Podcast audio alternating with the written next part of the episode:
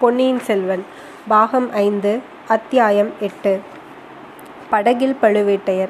புயலடித்த அன்று காலையிலேதான் பெரிய பழுவேட்டையர் கடம்பூரிலிருந்து தஞ்சைக்கு புறப்பட்டார் என்பது நேயர்களுக்கு நினைவிருக்கும்.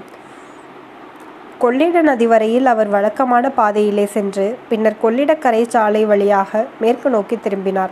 சோழ நாட்டு கிராமங்களின் வழியாக அவர் நீண்ட பிரயாணம் செய்ய விரும்பவில்லை. மேற்கே சென்று திருவையாற்றுக்கு நேராக கொள்ளிடத்திற்கு கடக்க விரும்பினார். வழக்கம் போல் நூற்றுக்கணக்கான பரிவாரங்களுடன் இச்சமயம் பெரிய பழுவேட்டையர் புறப்படவில்லை. தாம் போவதும் வருவதும் கூடிய வரையில் எவருடைய கவனத்தையும் கவராமல் இருக்க வேண்டும் என்று நினைத்தார்.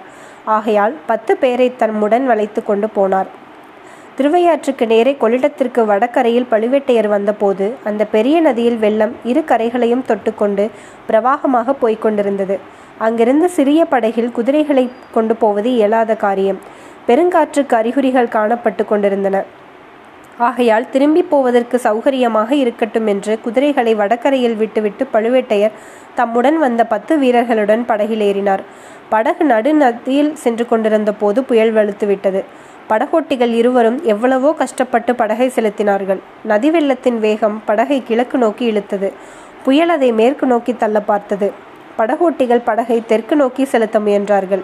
இந்த மூன்று வித சக்திகளுக்கு இடையில் அகப்பட்டு கொண்ட படகு திரும்ப திரும்ப சக்கரமாக சுழன்றது. பழுவேட்டையரின் உள்ளத்தில் அப்பொழுது ஒரு பெரும் புயல் அடித்து சுழன்று கொண்டிருந்தது. நந்தினியின் எதிரில் இருக்கும்போது அவருடைய அறிவு மங்கிப் போவது சாதாரண வழக்கம். அவள் கூறுவதெல்லாம் சரியாகவே அவருக்கு தோன்றும். வாழ்நாளெல்லாம் தமக்கு பிடிக்காமல் இருந்த ஒரு காரியத்தை நந்தினி சொல்லும்போது அது செய்வதற்குரியதாகவே அவருக்கு தோன்றிவிடும். ஏதேனும் மனதில் சிறிய சந்தேகம் இருந்தாலும் அவருடைய வாய் சரி சரி அப்படியே செய்வோம் என்று கூறிவிடும். சொல்லிய பிறகு வாக்கு தவறு எதுவும் செய்வதற்கு அவர் விரும்புவதில்லை. அப்போதும் அவரை தஞ்சைக்கு போய் மதுராந்தகரை அழைத்து கொண்டு வரும்படி நந்தினி சொன்னபோது சரி என்று ஒத்துக்கொண்டு வந்தார். பிரயாணம் கிளம்பிய பிறகு அது சம்பந்தமாக பற்பல ஐயங்கள் எழுந்து அவர் உள்ளத்தை வதைத்தன. நந்தினியின் நடத்தையில் அணு அளவும் களங்கம் ஏற்பட்டுவிடக்கூடும் என்று அவர் எண்ணவில்லை.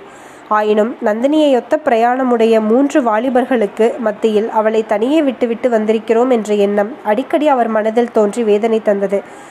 கந்தமாறன் வந்தியத்தேவன் ஆதித்த கரிகாலன் ஆகிய மூவர் மீதும் அவர் குரோதம் கொள்வதற்கு காரணங்கள் இருந்தன. பொக்கிஷ நிலவரையில் நள்ளிரவில் தாமும் நந்தினியும் போய்க் கொண்டிருந்த போது கந்தமாறன் எதிர்பட்டு நந்தினியை தங்கள் மகள் என்று குறிப்பிட்டது அவர் நெஞ்சத்தில் பழுக்க காய்ச்சிய இரும்பினால் சூடுபட்டது போல் பதிந்திருந்தது.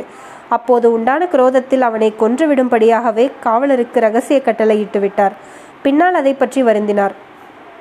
எப்படியோ கந்தமாறன் பிழைத்து விட்டான்.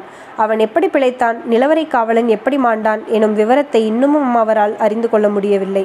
அதற்கு பிறகு கந்தமாறன் தம் அரண்மனையிலேயே சில நாள் இருந்ததையும் நந்தினி அவனுக்கு சிரத்தையுடன் பணிவிடை செய்ததையும் அவரால் மறக்க முடியவில்லை. பிறகு வந்தியத்தேவனும் கடம்பூரில் இருக்கிறான். முதன் முதலில் அவர் அதிக பிரசங்கி வாலிபனை பார்த்ததுமே அவருக்கு பிடிக்கவில்லை.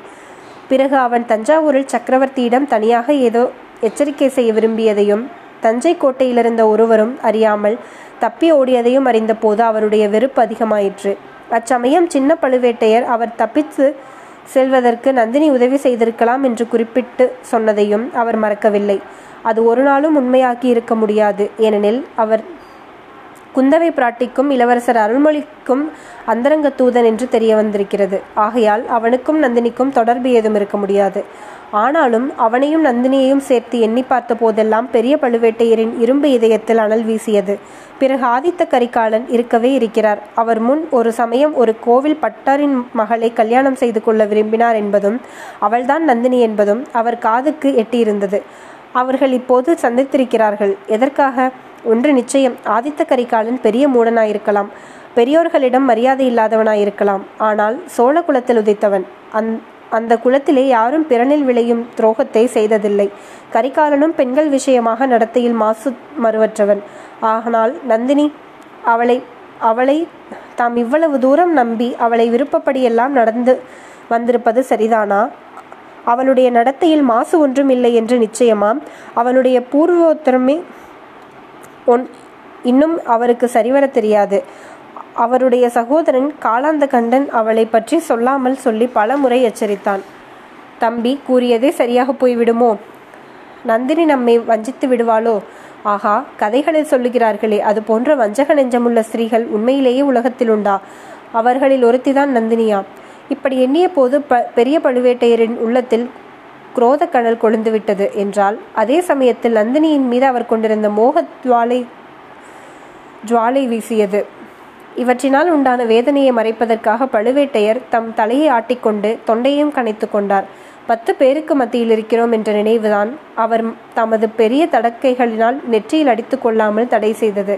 அவரை அறியாமல் பெரிய நெடுமூச்சுகள் வந்து கொண்டிருந்தன. படகின் விளிம்புகளை இறுக பிடித்துக்கொண்டு பற்களை கடித்துக்கொண்டு எல்லா உண்மைகளையும் இன்னும் இரண்டு தினங்களில் தெரிந்து கொண்டு விடுகிறேன். இதுவரை செய்த தவறு போல் இனி ஒரு நாளும் செய்வதற்கில்லை என்று சங்கல்பம் செய்து கொண்டார்.